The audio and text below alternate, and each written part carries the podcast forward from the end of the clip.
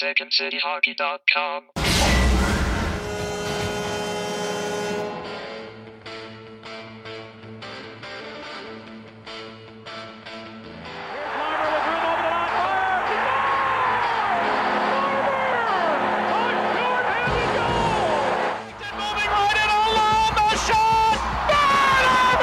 Did it again? University of North Dakota, Jonathan Toews. Commit to us. Commit to the jersey. Commit their people here. Falling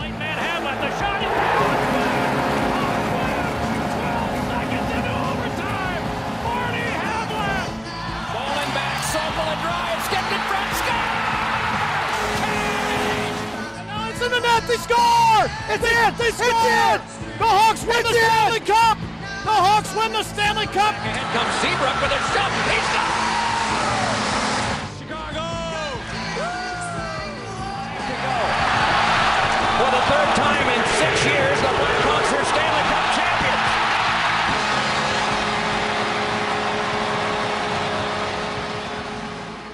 Welcome into another episode of Musings on Madison here on the Second City Hockey Podcast Network.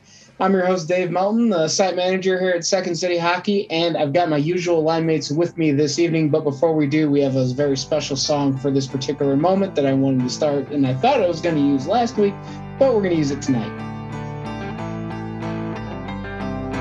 Closing time. Open all the doors and let you out into I'm guessing it's closing time on the uh, 2021 Blackhawks for. Uh, despite their best efforts, it's it's probably all over after that loss to the Lightning on Tuesday night here. Uh, but let's bring in the rest of the group and we can talk all about that. Uh, first off, it is the analytics darling of Second City Hockey, Shepard Price. Hi. If uh, if last night's game made you sad because the score, but also Adam Boqvist, uh, then like me and Jessica Day, it's time to listen to Taylor Swift alone. I was waiting to see where you were going to end up on that one. Always going to come back around to Taylor Swift, right? Al- always. Always, Oh, man. Um, good show though. Really good show, by the way. Um, also with us this evening, he is to Second City Hockey what Chino Moreno is to the Deftones. It is Mil Savage. Be quiet and drive. Nice. Also, you don't have to go home, but you can't stay here. Yeah, absolutely. And then also with us this evening, it is the Bullen Wall of Text, and actually now the Bullen Wall of Gifts for Second City Hockey. It is Betsy slash LBR. I didn't go listen to sad music, but I did finish watching Dawson's Creek, which is sad in its own way. I, I don't know if I ever actually watched an entire episode of Dawson's Creek start to finish. Again, I think we had this discussion before. I'm not exactly in that demographic, but it was also like everywhere in the 90s. I, Is that the I- show? go ahead. I was just asking, that, that's the show that has Joshua Jackson on it. Yes, it is. yes. Which Mighty is- Duck, shout out. Like the minute they announced the Mighty Ducks like series, I was like, it's trash because it doesn't have Joshua Jackson in it. But And it, like, it does have Riley or Jonesy, one of those two from Letterkenny, and I forget which is which, but the blonde one. So, so that should be good. Jonesy. Jonesy. I've Yeah. liked it so far. I've watched the five episodes. I'm sure it's great. I was just playing like I immediately was like, and now I'm gonna go watch Dawson's Creek. but right. starting with season three, because that's when the stuff actually it becomes more about Pacey because they realize that Dawson, who the fuck cares? Do they have any of the original Mighty Ducks players in the new show? Yeah. Uh, yeah, he confirmed that they're going to make uh, like a cameo, but he didn't say what episode. Emilio Estevez, I mean, he said so. Yeah. Okay. They, I think they've had they've had promotional shoots of like the original cast in like the, the original green uh, I- sweaters too. Yeah, there was a, a picture going around of it was like Fulton Reed and I think uh, Adam Page, Averman and Yeah. Julie. and it just made Oh, was it Julie? It was the other girl. really, really Connie Moreau. Yeah, Connie. Girl. Oh. God, they're just like the Blackhawks. They just keep bringing people back. Past their prime. Way to way to bring up the perfect segue, Mill. Nice. That's that's again. That's why we pay you the big bucks. Um. So yeah, again, as we mentioned at the top of the show, the reason we're gathered, well, not the reason we're gathered because this is what we kind of do here, but we're gathering at 24 hours after, for all intents and purposes, the Hawks season is pretty much over. The playoffs are not going to happen anymore after they lost to the Lightning and all the other things the Predators and Stars are doing. It's all done. Um. And it ended with um quite the deflating loss. Like I know it's the Lightning. I know they're the defending Cup champions, but uh, I kind of hope the Hawks will put up a little bit more of a competitive game in that one. Um, but so here we are. It is nice that it is. We got almost to the end of April with competitive Blackhawks hockey in 2021, which I think is a lot farther than most of us thought. Although there was a good chunk of time where we really, it really seemed like the Hawks were going to be a playoff team this year. So I'm just kind of gauging what all of your reactions are to the news that the Blackhawks are not going to be in the playoffs this year. Shepard, we can start with you. Yeah, develop talent. Play Kurashev more. Uh, if with Boqvist down and Connor Murphy tooling around, uh, I think time to bring Mitchell and Beaudin back. Mm-hmm. Uh, and in terms of the goaltending, because that was atrocious on Tuesday night, uh, it's time to see what Collin Delia can do. Oh, oh, no. Uh, Four months later, now we can. yes. Yeah. Go back to it, can't get worse. They both had sub 800 save percentages on Tuesday. Those, those are tragic numbers. Um, it Delia can't be worse. Oh, don't don't tempt fate like that, Shepard. Yo, I mean, he hasn't played in the NHL in three months, so got He hasn't played. He hasn't even played for like Rockford in three yeah, in two months so, now. Yeah, yeah, I don't. Still, I'd still I'd still rather trust him to play on Thursday than either of the other two. Yeah, well, that's about where we are. Mill, what are your thoughts? Uh, well, the the black funeral attire jerseys were appropriate this week for their death. um, but in all seriousness, I mean, I mean, play the kids, play the kids, and I don't know, give some guys a night off. Get a healthy scratch for Keith or Kane or whoever doesn't want to play. Let them sit for a little bit. Give them vacation. Well, I mean, they're going to have about a five month vacation here pretty soon, but not long enough. uh, Betsy, what are your thoughts? I mean, so going into the season, nobody thought this team was going to be in the hunt for the playoffs, and I guess it's great that they were, but every like anybody who knew anything knew regression was coming. Like it might not. We were all hoping that it would happen in the playoffs so they could at least get that experience, but that was like I think I used the phrase it's like the T Rex in the rearview mirror. Like it was always there, and this time, unfortunately, they got caught. So it's disappointing, but it's not unexpected. I just don't like how it happened. I, it felt like you said, it felt very deflated. Um, instead of at least fighting to the end, it they're obviously trying. It's just not. It's still not working, and nothing is getting better really on a team levels. And that's what I wanted from the season. And so that's a disappointing. That's more disappointing than them actually missing the playoffs to me. So I'm hoping for the end of this little end be better in general. Like try your best, just finish on a good note. That's all I really want. End on a positive note with as a team, not just individual players.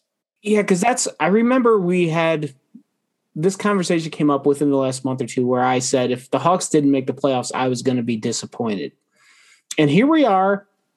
And I, I think I'm still a little bit disappointed because of just how much of a lead I, they had a decent lead over Nashville for a while, and I and I think what you said, Betsy, think about the way that they ended up losing the playoff spot, and most noticeably that from uh, March 27th till uh, let's see, look at this, March uh, April 23rd. So within the last month, they had six games against Nashville and lost five of them.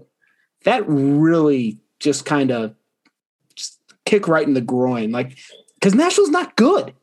They, they would have taken 15 or they gave them 15 out of 16 points. Yeah, I I don't understand the the whole thing with Nashville this year. I think is the big takeaway for me because you win just like two or three of those games, and they're probably still right in the thick of the playoff race right now as we're talking. Um, and there's you know you can go back and all the other games that they they lost in the last second or whatever, but just something about the you had every opportunity to at least make this more interesting. And every time the Hawks had the chance to had a game that the stakes were a little bit higher, they fell apart in it. And you know, we talked about how bad the March schedule was going to be, but then we all kind of agreed, like, oh yeah, like the the April schedule is going to be a little bit softer and maybe a chance to come back. And they never really came back. Like they just kind of floated through the rest of the schedule. Like I guess they they won three or four for a bit, beating Columbus twice and Detroit once, but and then they lost two or three to Nashville, and that was the end of it. So I don't know. I just I I feel I still feel like this team underperformed this season. Rebuild, whatever the hell it's called, I still feel like this team left wins on the table, and I can't shake that feeling. I think it'd be a lot easier to swallow them missing the playoffs if they had done the stated intention before the season and developed talent. Because again, we always talked about how they should give them time. They might play the kids. They never did. Jeremy Colliton never came around to giving Phil Kurashev more minutes or putting Mitchell and Beaudin back in the lineup. Or I like, mean, I don't want to even say, even Boqvist was playing less time than he should have been. I don't want to say they never did because well, I, I just by the way they reshaped the roster in the offseason, like they forced the young kids into the lineup because they got rid of a lot of the veterans. And plenty a, a lot of young guys got playing time, but they certainly could have gotten more, Shepard. I think to your point, I, I think they definitely could have played young guys more. And I think there's some young guys who were probably worthy of more playing time. And there was also the element of when games were had a little bit of a higher stakes involved, they just like played Kane 25 minutes. I'm like, I get what you're I know you want to win this game, but if your stated goal at the start of the season was to develop players, isn't this the kind of game you want to develop a player with? Yeah, you have to put them in those situations for them to learn anything. Yeah, that's and I think that's what why we were disappointed. Put like every time they'll be like somebody will be like, but he put them out on OT, you know, in overtime, and you're like, a few times. And look at that, they scored pretty much every time they were put out there. So yeah, that, maybe do that last overtime win was what Doc or is it Hagel, Hinostroza, and Doc Were those the three on? It was three rookies on the line on the ice. I think it was well, those are possession drivers. yeah. But yeah, like there there were definitely moments of of the kids doing the things, but I don't know, it just it's it's like I, I can I can accept some of the progress, but like to, to your point, Shepard, I think there was more progress to be made, and I think there was more games to be won out of this group, and, and so I'm just kind of it's it's unfulfilling. I think is the way I would describe this season. Like there's some there's some good you can point to, but it's an overall just not quite there for me. There, there's a lot of. Oh, sorry. Go ahead. I was just going to say that there were some people that were also like, "Well, they're better record wise than they were last year." No, they're not.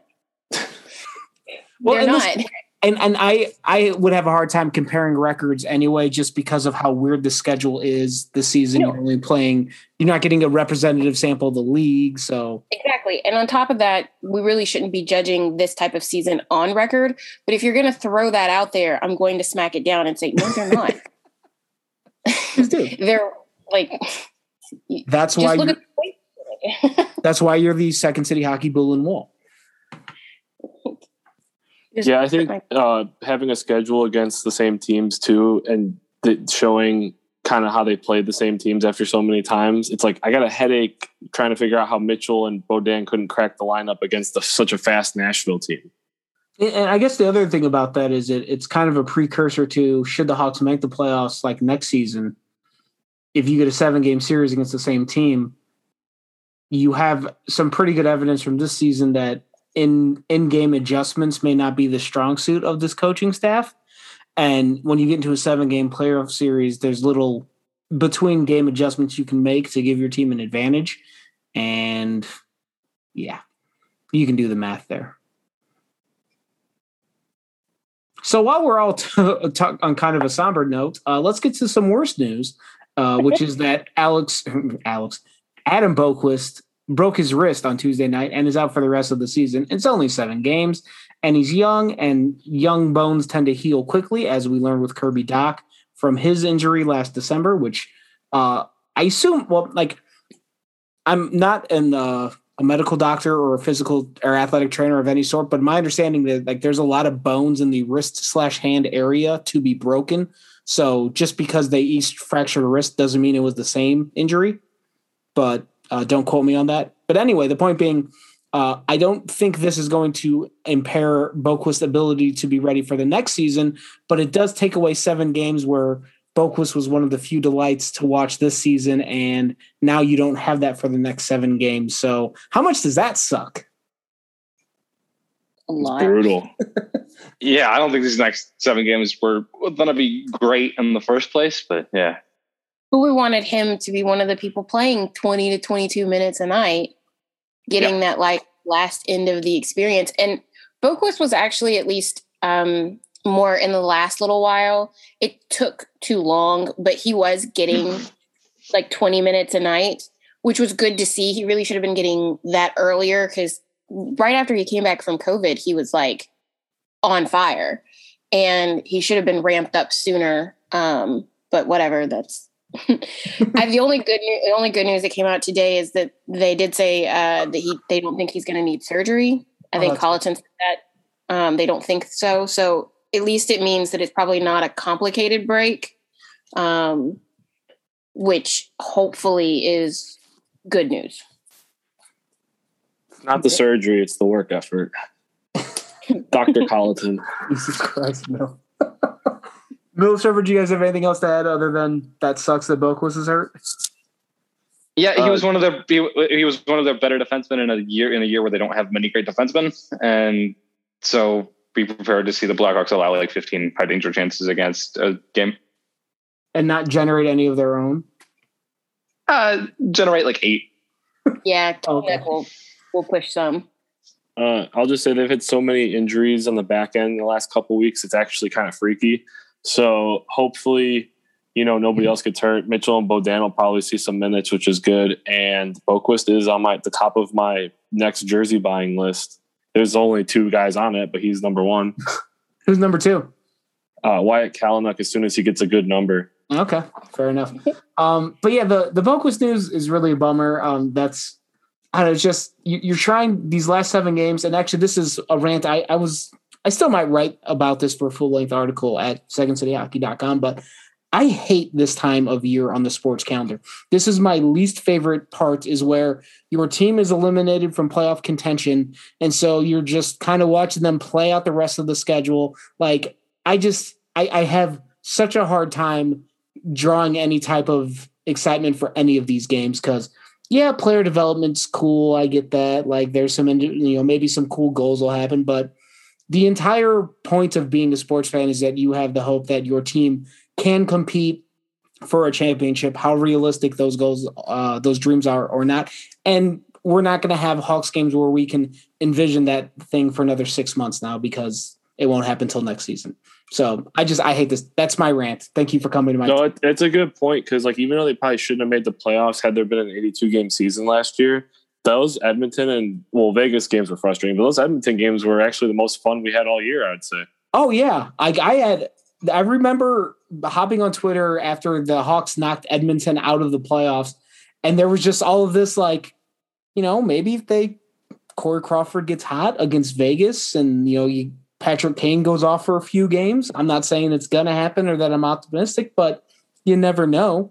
Crow got him one. Yeah, and just that that little little bit of hope that like no matter how lopsided it looks on paper, that little bit of hope is kind of in my eyes the whole reason you're a sports fan, and uh, we don't have that for six more months, so that kind of sucks. Um, but being a fan of like Chicago sports in general, I think I'm pretty used to this feeling. So, um, Good So, yeah. stuff. well, while we're on, uh, since we're just on all the exciting topics, uh, Andrew Shaw announced on Monday that his hockey career is over, um, which I it's like it's it's like the kind of bittersweet thing where you want to Andrew Shaw like it's he's only 29 years old, so it's kind of crazy that he's hanging it up at a relatively young age, but you can also appreciate the fact that he's making the, what should be the better move for him in terms of long-term health and for his family and all that. So that's and he also he won two cups. He played in a whole bunch of games. He made a whole bunch of money. He's probably set up pretty well for the rest of his life, even if he had the game of hockey taken away from him at a younger age than he probably would have liked. But um, so I, I guess the main thing I'll just throw it out is just any favorite Andrew Shaw moments or instances or memories or anything else you have. I will say, I don't think this is the game of hockey being taken away from him. He seems very much like a guy who could end up coaching. Right. Yeah. Uh, yeah. I, I guess like being able to play at a professional level, I guess. Yeah. Yeah. Because that's it's So something you really you can coach, but it's it's it's still not quite the same as being the guy coming over the boards. I'd imagine. Not not that I know. My my professional hockey career did not last long. Zero games. but sorry, Shepard, go on. Yeah, the headbutt goal I think is the best. It, it's gonna sound like a hot take. Best non-goal of all time. Yeah, it should be allowed. I really, I really wish it was. Like I, I, I understand why it can't be, but as soon as that happened, I'm like, I just remember like everybody. I no one had seen anyone do that before, like intentionally, and then I just is there a rule against that? I'm like, it doesn't. I'm sure it doesn't specifically say headbutt, but I'm like, you can't. Well, it's like a kick. Yeah, you can't. You can't do that. I mean, I'd be okay if they adopted it. I don't imagine it's going to happen many more times. Had he not aimed with his head and deflected, it would have been a goal. Funny enough.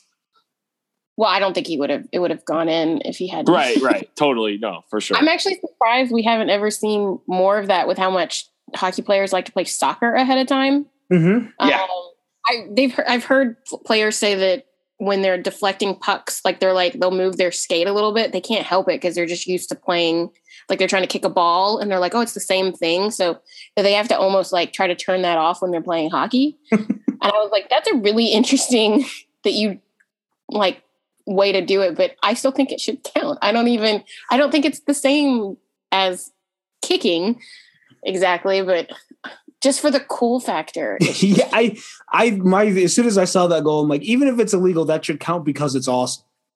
I was just love really pissed. on the bit, bench too because they were all like, "He headbutted it. In. Does that count?" And like Andrew Shaw and just Jarden are like, "What? Does it? Probably, maybe."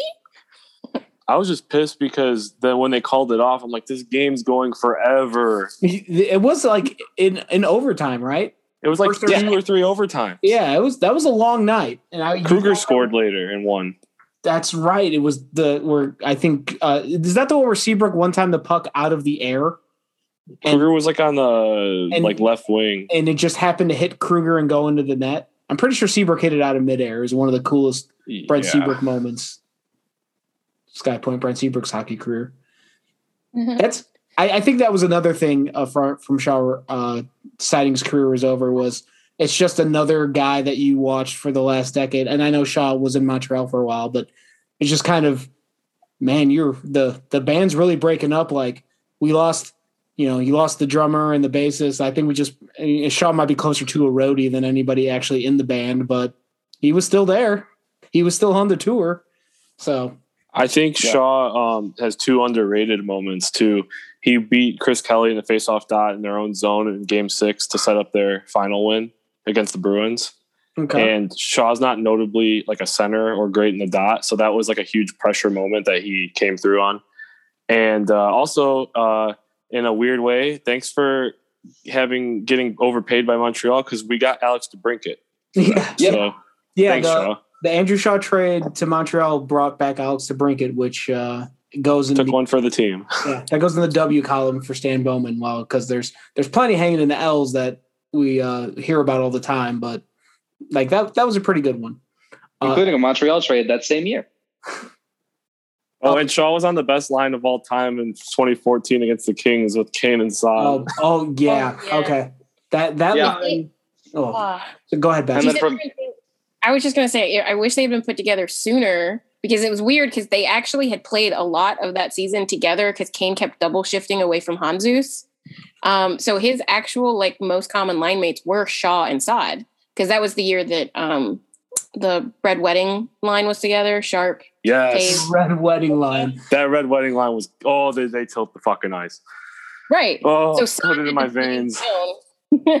and they played very well together. Just not. It wasn't like a f- consistent line. Like they weren't out there all the time together. So yeah, when they got put together and it was just like an instant click, it was like, oh, chef's kiss, you know? Oh. That uh, game six goal, I think it was, where Kane circled around everybody and then put it in. I'll never forget that. My uncle texted me right after that, and it was just Kane is a motherfucker. Period. I was I'm just I, I was at a bar just yelling, "Do something cool, do something cool," and then he scored. that was and crazy. then uh, the the immortal line of "I love shin pads" and then getting an F, uh, getting an f bomb away on national television uh, at, when he was with the Cup, and then finally the the Twitter war between him and I think Brad. it's either Lucic or it's Marchand. I remember it being Marchand. It was Lucic, wasn't it? I forgot all about the Twitter war. That's, that's Hey, Dave, do you remember the storm we had here that night, game one? was that all right for the Boston series? Yeah. Wasn't no, it was the game six. It was the night they No, won. It was game one because my cable went out. Uh, I- we bought a we bought a brand new TV for the final, and I had to watch the first five periods on a cell phone. I was not in town. I was I was at a casino in Minnesota watching that game. Oh, good for you. Mm-hmm. Yeah.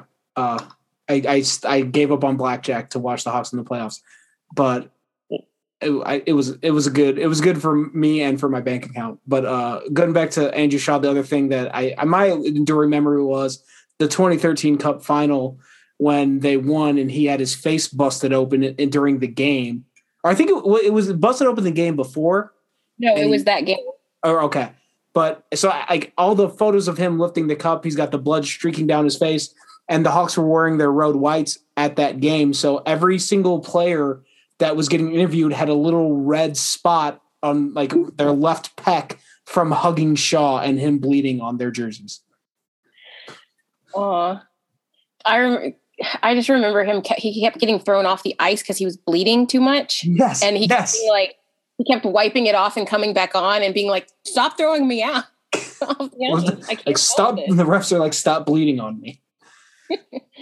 Um, I don't know why they don't put band-aids over like bleeding cups. They'll like staple them together, but then won't put adhesive over them or something to like prevent them from leaking. I I think if the band aid gets on the ice, that's going to pro- cause a problem. Yeah, and they could probably sweat it oh, off. that's true. Yeah, if it falls off, yeah, you can always. Well, knowing Shaw, it'll fly off somehow. So thank you to Andrew Shaw for uh, reinventing the way that the NHL handles face wounds. For everything. Yeah. Uh, yeah, yeah. I mean, Shaw was the guy that he would drive you crazy with his offensive zone penalties, but then he'd also like forecheck his ass off, win a puck, and score a goal, and you'd be like, "All right, we can deal with it." He had enough game to balance out the like crazy dumb stuff because Yeah. he wasn't like just a wild guy. He could play. So And he was an ultimate underdog story. He like got passed over twice, worked his ass off, got drafted, was like fifth or sixth round, and debuted the same night as Jimmy Hayes against the Flyers and got a goal in a fight. Like he he uh, uh, like of like pro athletes that you can respect for how much they work to get to where they are. I think Andrew Shaw is a pretty good indication of that. Like he had to work for everything he got as a professional hockey player, and I think anybody, any reasonable reasonable person should be able to at least respect that. well said. Yep. Yep. Here, here. So uh, I think that'll wrap up uh, all that stuff. And I hope, I mean, I don't know what gr- good stuff we have to talk about, but we do have some other Blackhawks things to talk about. And we're going to take a quick time out, come back on the other side of this break, and we're going to talk about them. So uh, come on back for that.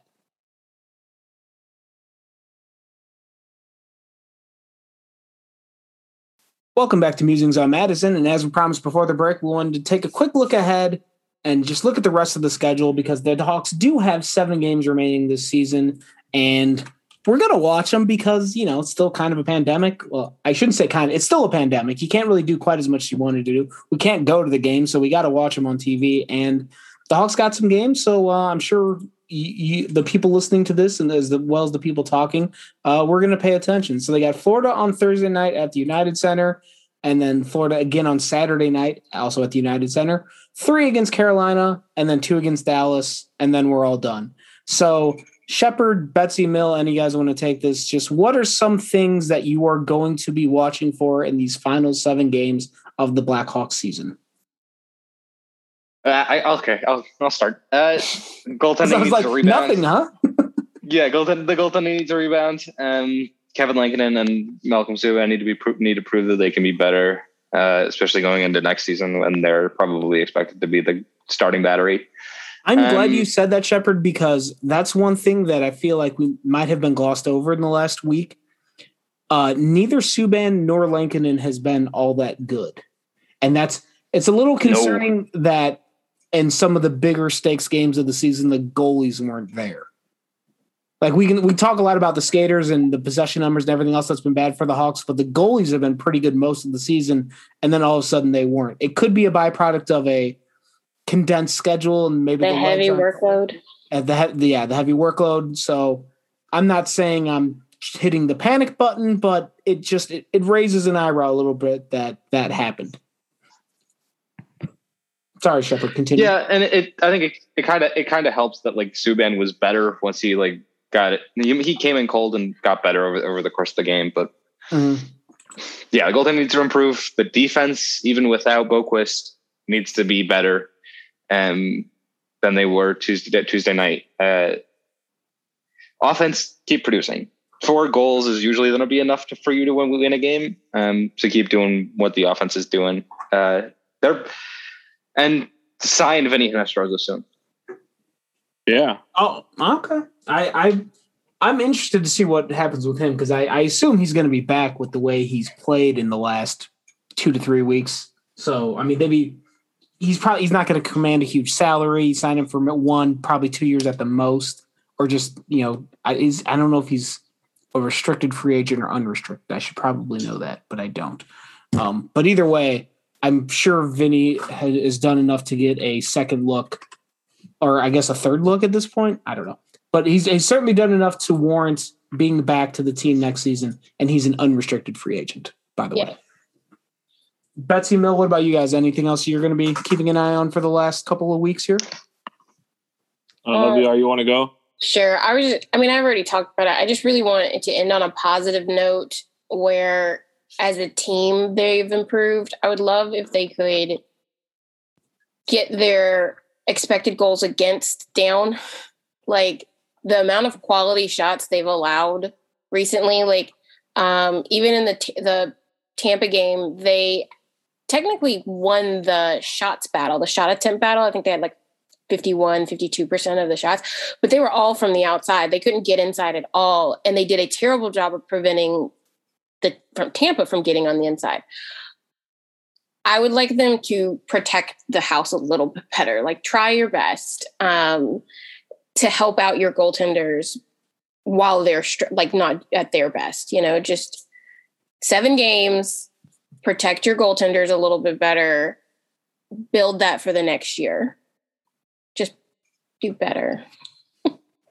Yeah, Yeah, build agree a with- better. but- Yeah, sorry. I I was just gonna say I agree with both of you guys. Um, my only thing I want to see is let the kids play more minutes, like we've always been saying. Uh, especially Hinostroza has been a spark plug. Uh, Hagel's been great. Let those guys play a little bit on the power play. They've been busting ass. Um, Mhm. Dach, Kurashev, Suter, and uh, and the last game, even though I think I'm fully convinced Colliton will be back, I'm going to listen to see if they play Pearl Jam Jeremy because they do I've- play a lot of it. I've wanted to like reference that song in a lot of headlines and various things, but just like the lyrical content of that song, I'm like, I don't think we can do this. It's not. a yeah, good- no, we don't want to get into that part of it. Just the Yeah. title. Yeah, but yeah, for the song, yeah, it would work. Um, I think my, my biggest thing is kind of what Betsy said is like you have seven games left. Like if they lay seven eggs and get their asses kicked for the Lex, like they do. Pl- I mean, they play good teams. Uh, F- Florida, Carolina, and Dallas could very well be three playoff teams. There at least two there. Dallas is the only one that's a question mark, and they might be in the playoffs by the time they play them because it's the last few games of the season. But they, you need to you you've had all this development, all these good things have happened. You can really fuck up a lot of that in seven games. Um, like there's, I I just I, we'll get into this more in the off season. I'm I'm of the mindset now that like this rebuild is just about done. Like you have to start winning next season because if you don't start winning next season, you become the Buffalo Sabres or the Detroit Red Wings and you're just going to be hovering around the bottom of the league for the next decade and we don't want that. So and i think it starts now like this is where you have to be a professional and show up for these last seven games even though they mean nothing in the standings. All these guys have contracts to play for they have maybe they have incentives to hit. There's reasons to be playing these seven games and everybody needs to show up and play. But play the Build it. Go Build, ahead, yeah, Sean. especially build a better defensive culture, and I think that starts with the the kids because four four of them are going to be crucial to the Blackhawks' defensive future. culture is the word. Like i it's a Yeah, it's an intangible thing so it's hard to put numbers and, and things on it but i you i i don't think anybody here can question that the hawks had a winning culture in the first half of the last decade. I feel like that culture has disappeared or at least at at, at minimum it is not as good as it used to be And the way you kind of start building that up is when games that may not matter, you still play like it matters. So uh, the next week and a half, we can we can learn something about this team. Yeah, uh, I, I, I, Yeah, because you you you all of us talking. you do have those. Yeah. You have four. You have four blue liners that need to learn the culture too. There's because Stillman, Mitchell, Beaudin, and Kalynuk are all probably going to be with this team in two years. Betsy, you had something else to add? I was just going to say that um, there was a whole lot of talk about the buy-in at the beginning of the season, and I was like, it's really easy to buy into something when you're winning, even Right. if that, that winning is a mirage based on unsustainable shooting percentage on the power play and goaltenders.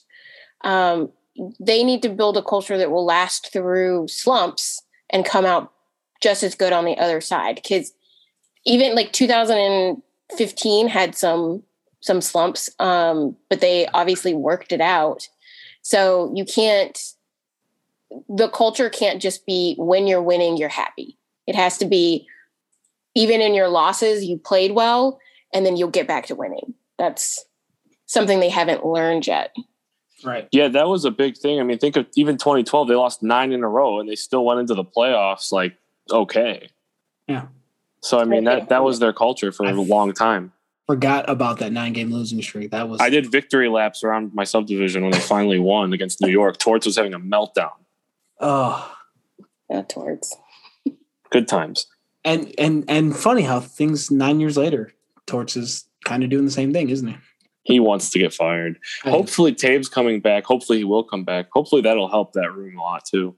Yeah, you guys laugh, but then the Hawks will fire Colliton and hire Tortorella, and then we're all going to throw ourselves into Lake. Nah, I'm good. I'm good with that.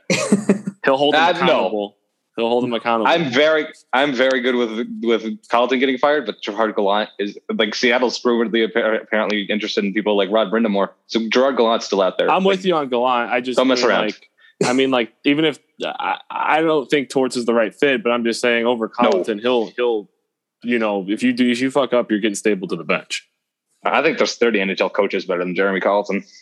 Mm. Well, we I all ask you to name them, but but a a a I'm not sure I care, and b it's like that's. that- I, I'd be impressed if you could do all thirty, but I don't. me and what- Shep- me and Shepard have been talking about this all year. I know we. I don't. I don't think we have to make our uh, our opinions of the coaching staff known much more. I think we've been, we've been pretty con- consistently clear on how we feel about all that. Um, yeah, So with that, we're gonna quickly shift to uh, some questions from the ACH commentary and uh, frequent commenter BMAC two has a question. Uh, one's about the offseason, and we're we're gonna do off season stuff. We'll, we'll have time to get to off season stuff about free agent signings. Although uh, he asked about like priority guys of signing, and Hinostroza's on the list of, of his questions, and I think we'd all back up like, yeah, he should probably be high up on the list. So we'll give you that, and we'll dive into that more later. But um, the, the first question from BMAC I was intrigued by, so we're going to throw this out to the panel and see what happens. Uh, it's been apparent in a few series this season that teams are willing to take liberties against the Hawks with hits that are sometimes questionable in the whole Connor Murphy helmet saga. Do you guys think this is a product of them uh, thinking there are no repercussions coming from the Hawks on the physical side because, in parentheses, they're not built that way, or they're not scared of the power play, or is it a combination of things? And I'm curious what you guys think about that question. Uh, hmm. I don't think anybody takes more liberties with the Blackhawks than they do with other teams. I I mean, I watch a lot of like Canes games. They get hit a lot. I watch um I watch a lot of the South, Southern teams because I get Fox Sports South. Um, but I- I just I don't really think there are that many extra liberties. Nashville took a lot of liberties with Connor Murphy. Um, that's true but they also did the same helmet grab thing against the Canes. So again, I don't think it was necessarily a So Blackhawks thing. is that is that like that helmet snatching? Like we talked about that a little bit here, but is that a Nashville thing that they're apparently just ripping people's helmets off? I actually Nashville's the only team I try not to watch. They are they are boring as hell, so that's that's fair. like of the ones that pop up on Fox Sports South all the time, that's not the one that I. I'm like, okay, let me go do something. Let me go watch something on an illegal channel here. it just it was weird that like all of a sudden like it wasn't a problem all season long. Then in two straight games against Nashville, all of a sudden Connor Murphy's helmet is getting knocked off. And maybe it was just a freak accident twice in a row, but No, it was intentional. They Yeah, did it against the Saints for sure, and they did it against the Stars. I think too is what I was reading on um, defending the big. What? It, oh my gosh! Defending Big D. Yeah, um, like my brain was like, "You're not saying that right now." all, all Uh, we're doing is just adding, giving me more reasons to hate the Predators, and I'm here for it. but I don't actually know if it's like uh, something they've done all season or if it's just something they started doing or what. But it seems intentional. I w- it would be interesting to see if the on the forecheck people thought it was because they they'd be biased, but maybe they'd be honest because it looks obvious. It it just it it raised an eyebrow for sure. it happens too often for it not to be obvious. I want to And like. I thought the Blackhawks have somebody on the roster who should be the one responsible for taking care of extra liberties, but he, he hasn't done that all the time. Zadorov This is he is he? A, but he's not really a fighter, is he? He's fought and he's he's big and he he's, loves to hit people. Yeah, he Yeah. looks he looks capable of, of taking of defending himself in a fight. They're, the, the Blackhawks don't have a Ryan Reaves, but like Yeah. Zadorov is the closest thing you get. Mill, I go don't- ahead. Yeah, I just wanted to throw out the oh, to the overall thing, kind of not just the helmet, because I watch so many different teams getting the package. Red ass players are always like that. That's just how certain guys are, and some teams have that mentality as a team. I don't think it has anything to do with guys not stepping up because number one, every time the Hawks have gotten into some kind of scrum, somebody stepped up, be it DeBrincat or whoever. Right. But number two, like that's just not a thing in hockey. Like, oh well, they're not going to defend themselves, so we're going to kick their ass. Like, no, it's just guys being red ass garbage sons. Yeah, I don't. Yeah, I garbage sons reminds me of the one. Uh, the Foot. Well, I was going back to Max Domi from a couple weeks ago. Yeah. Oh, he's he said said Connor Murphy should be embarrassed, and then Max Domi got his ass scratched the next game. Like that's that that's good for you, Max. But that's how the league is now. I mean, No. you got to be able to play. absolutely, like I I think that yeah, the your point, Mill, about there. It's like it's not like it's not an intentional thing that the the teams are saying. Well, no one on the Hawks is going to fight us, so let's go kick their let's go start some shit. I don't think that's the case of it, but I do think there is. There are probably teams where coaches say, "Don't end up in the box because these guys have a lights out power play," and the Hawks did have that earlier in the season. So maybe I, I don't know. We have correlation and causation here, but the Hawks did have a very good power play at the start of the season. So maybe that was that. That's the only thing I can see where coaches would tell players, "Don't go taking stupid penalties because this team's going to hurt us." And that was actually one of the Hawks' biggest strengths and why they always beat Vancouver back in the day because the Hawks had an awesome power play at that time. And when Vancouver would take all their stupid penalties, the Hawks would just light them up on the scoreboard. Uh, Dave, I want to throw something back to something you said earlier in the podcast. These teams are playing each other, you know, so many times, only playing 17 against seven other teams eight times in a season. Some guys are going to start running at guys they're having problems with. Yeah, yeah. It's th- this season. It, there's a there's a lot of things that are going to happen this season that are going to be hard to like. You look back, I like you almost have to look at it with an asterisk because the season's so weird. It's a condensed schedule. You're only playing seven other teams, no fans. Like it's it's not like they're going to give someone a Stanley Cup at the end of it, but I don't know if it's going to necessarily be a representative sample of what a quote normal season is like. So it's hard to draw too many some significant conclusions from what you're seeing. And I, I think it's it's something like if we get into next season and there's teams still like, you know, non-divisional foes start running players randomly, then maybe you can put some stock in it. But I, I think to your point, Mill, I think it's just it's it's a combination of airing of grievances that have piled up over the months and um, hockey players just being hockey players. So yeah, Last year should get an asterisk too because the Stanley Cup was won in Canada with no Canadian teams in the final. I'm Good just stuff. I'm waiting to see what Toronto's going to do to to ruin it because I just I can't be convinced that they're good. I mean, I mean they'll they'll win the North. They'll probably come out of it, but I just I don't know. Every time I look at that blue line, it's just like that just doesn't just doesn't do it for me. I've been watching a lot of Winnipeg, and I think that they're more scary than Toronto. Eh, Winnipeg's all Ehlers, who's gone now, and Hellebuyck though. yeah. but but I mean, in that division, just saying, like I think in the seven game series, Toronto has a lot of room to shit the bed against another Canadian team. I, We'll see. I, I hope I hope Carey Price finds whatever horseshoe he used to have up his ass for a little while. That's for a series against the Leafs, right? Like I would accept people calling him the greatest goaltender ever if he could continue to knock out the Le- you know like the, he could knock the Leafs out again.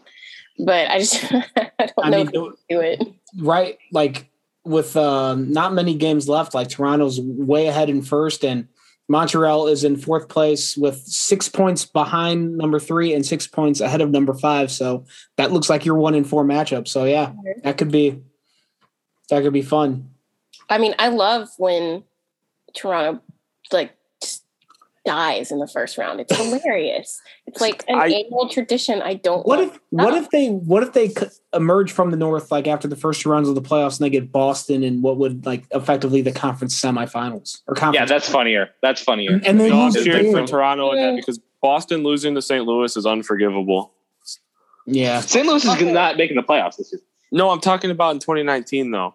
yeah Yeah. yeah After that, I can never root for Boston ever again. Yeah. Um, I don't want.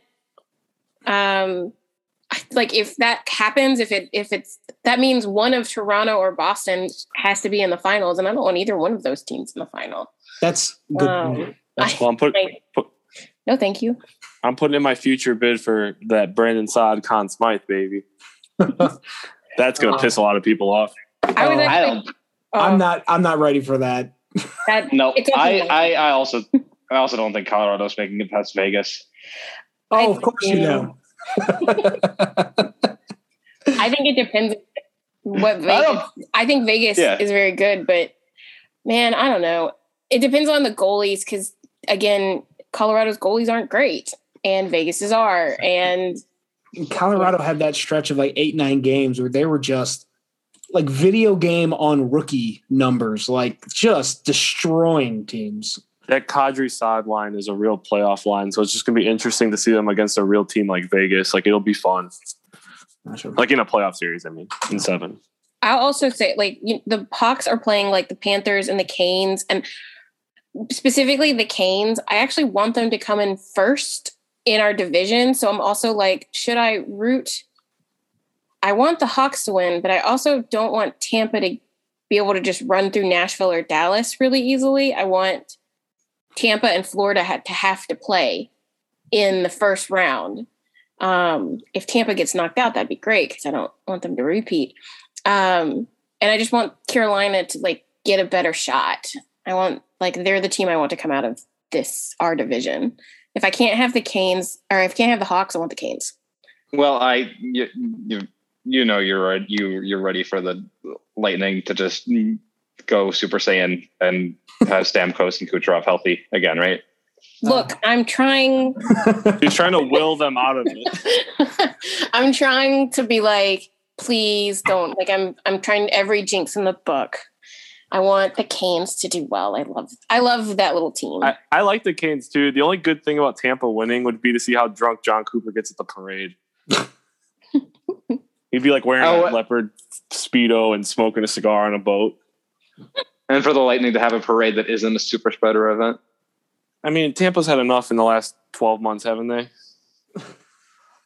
Between going to the World Series, winning the Super Bowl, and winning a Stanley Cup, like enough. yeah, Yeah, let the jerks win. yeah, yeah. I'm, I'm, I'm all. I, I mean, we'll have plenty of time to talk about teams that aren't the Blackhawks because Yeah. that's going to happen in two weeks. But uh, yeah, yeah. I mean, give me Carolina all day. Come on. Yeah, they're fun. Yeah, they're they're fun. They're fun. I, I really like their coach, all their players. Uh, Agreed. yeah. Tavo. Yeah, and Hart. Yeah, that's we could we could. I was gonna. That's the obvious, but yeah. Um. Also, right. fuck you, Mike Hardman, for taking Tavo's number. uh, uh, well, of a on that. Note. I think that I think that's a good place to put a pin in all the hockey conversation for this podcast. And it's Yeah. uh, time to get to the food take. And it's my turn this week. And before I get to my food take, I want to quickly just let everyone know I I channeled my inner Mill today and decided it was around lunchtime. Like, you know what? I'm gonna make some myself some pancakes for lunch, and I had them. Yes, let's go. Oh man, some I've there were blueberries on sale at the grocery store. You mix in some blueberry with the batter, and it's just chef's kiss. So Good uh, shit. so yeah, so that's great. Um, but my food take for the day, and um,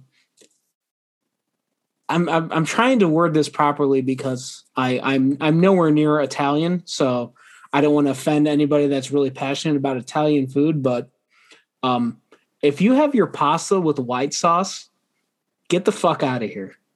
Red sauce all day for pasta, like fettuccine alfredo.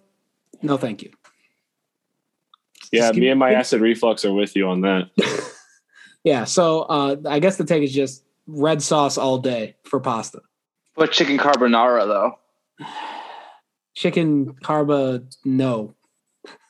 No, yes. I like I like my eggplant parmesan, so I gotta agree with you, Dave. I'm just I'm I'm team red sauce. Yeah, it's just any any pasta with that that, that I've had with white sauce, and maybe it's just bad pasta, but I just I I don't know. If I like you just put any type of noodle in front of me, the sauce on top of it better be red, or I don't want it. I mean, unless it's mac and cheese.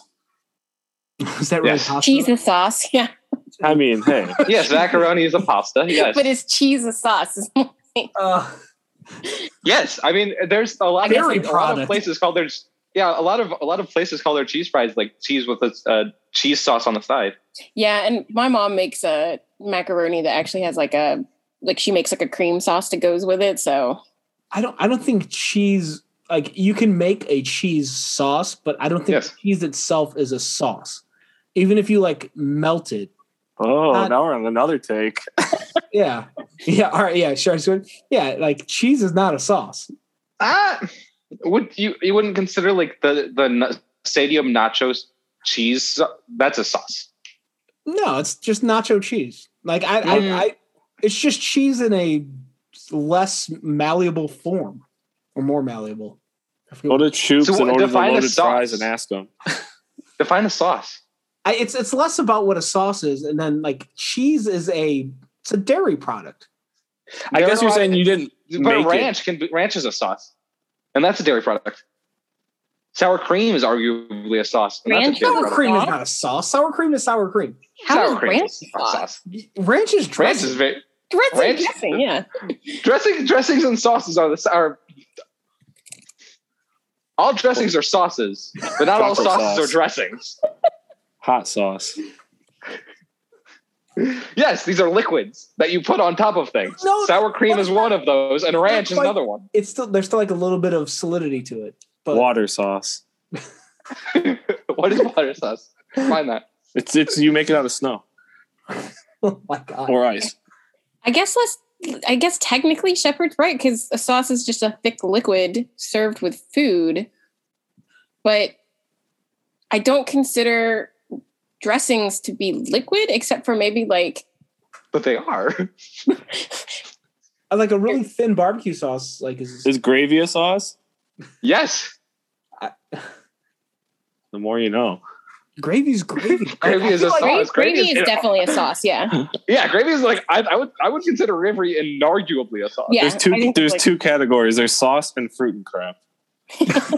Those are your two. That's all all you get. I'm, yeah, gravy is a sauce that's made from like meat juice. Our juice is a sauce, according to Chicago Party Aunt. If all juice is a sauce, then a lot of things are a sauce. I think this got off topic, but I just want to say, though, uh, Dave, I do agree with you. Like, I'm more of the red sauce person. yeah. To your original point, I like I like red sauces better on Italian pastas, but like a good like bechamel sauce is very nice. Um so I don't know. I I like white too. It just depends on what it is. Alfredo is not my favorite though. I do like carbonara. Yeah, we, we got lost in the sauce, but uh, meat sauce is my favorite. Wouldn't be the first time. lost in the sauce, lost in the saucer. I'm still I'm still on this like is cheese a sauce thing. Like that's still replaying in my head. I'm like, You want me to Google it? Is cheese a I don't, I don't think all. uh, So just to get this straight, I don't think all cheeses are a sauce, but there are sauce. There is there are cheeses that are sauce. It's but it's like it's like a cheese flavored sauce, but when you get like nacho cheese, it like comes either in a can or like a big pouch, and they put it in that thing, like the Mish dispenser that like heats it up. So I don't know. It's a, kind of like a condiment, I guess. Wiki says it's a, so. Wiki says cheddar sauce um, is a white based sauce and is one of the mother sauces. mother sauces. Sauce. That's a uh, sweet band name. yeah. I saw, you guys didn't see Mother Sauce at the Riv playing for no, I, I saw them at the Metro like three years ago before they were big. Mother sauces are the like uh, five French sauces that um, I only know this because of Top Chef. Uh, they're the ones that like hollandaise is one of them. Tomato, uh, velouté is one of them. Um, bechamel is one of them. I don't remember what the fifth one is, but they go with everything from it's like one's lamb, one's beef, one's pork, one's usually duck, and then one's like things like frog legs, and those are like veggies, fish, meat, that kind of stuff. There's like five of them, and I would not consider cheese. Cheese is not one of them unless the last one is that. I don't. What is the last mother sauce? Everything on Google says cheese. This is like queso or nacho cheese or any of that's a sauce. I you know what? I, I think the other thing well, I don't know. The other thing I'm getting from these conversations, I feel like I need to start watching Top Chef more. More- You should. I have learned so much about like food about that. Like I like I didn't know where um was it cranberries? Like I didn't know where cranberries came from until I watched that. Marshes, Yeah, exactly. I didn't know that until they were like bogs. they were like go out into the bog and get you some cranberries was like one of their challenges and then cook with it and I was like, "What? This is Finally, bottom chef. Could you imagine? That'd be a show worth watching. It'd just be me making ramen. Um, That'd be a, a college student with it. no money trying to make one package of ramen be three meals for his entire week. for like a week. Um, Can he get to his Friday paycheck? it is Tuesday night. well, all the all the people who drink cranberry juice with vodka, I'm sure they're very thankful for that discovery of cranberries. Um, otherwise, I'm very pro cranberry sauce, like on Thanksgiving time. So good shit. Yeah.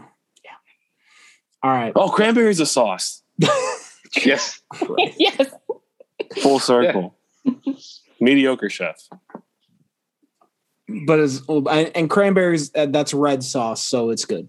It's kind- Yes, it's, it kind is of- red. It- So yeah, it's, there it's we go. red. Again, a red sauce is king. Um, I think that's going to do it for this episode. Amazings on Madison. Um, thank you to Mill and Shepard and Betsy for hanging out. Um, you can find uh, most of us on Twitter. I- I'm at underscore Dave Melton. Mill is at Mill182. Shepard is at Shepard Price. Betsy is not on Twitter, but you can find all her stuff at secondcityhockey.com under the name LBR. And the uh, main account is at 2ND City Hockey. Um, follow along there. We'll have all our content for the next two weeks uh, and the rest of the regular season. Um, we'll have this podcast here. Follow, rate, review, subscribe, do all those things. Um, all those usual things I say here, you can just say them to yourself at this point, I'm pretty sure. Um, but thank you very much for listening to this episode. Thanks to everyone for hanging out. And as always, go Hawks. Stay here. I know I want to take me home.